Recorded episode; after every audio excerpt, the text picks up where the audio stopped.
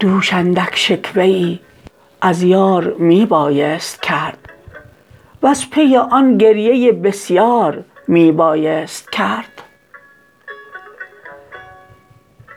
حال خود گر عرض می کردم به این سوز و گداز چاره کار منش ناچار می بایست کرد. بعد عمری کامدی یک لحظه می بایست بود پرسش حال من بیمار می بایست کرد.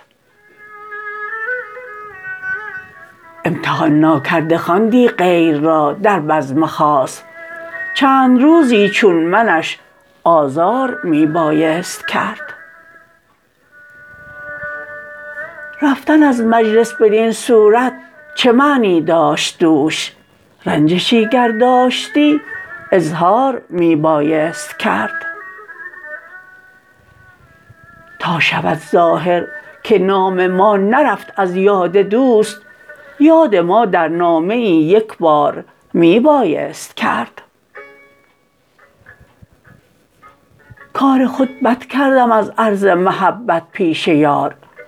خود غلط کردم چرا این کار می بایست کرد؟ شب که می بردند مست از بزم آن بدخو مرا هر چه دل می خواست با اغیار می بایست کرد.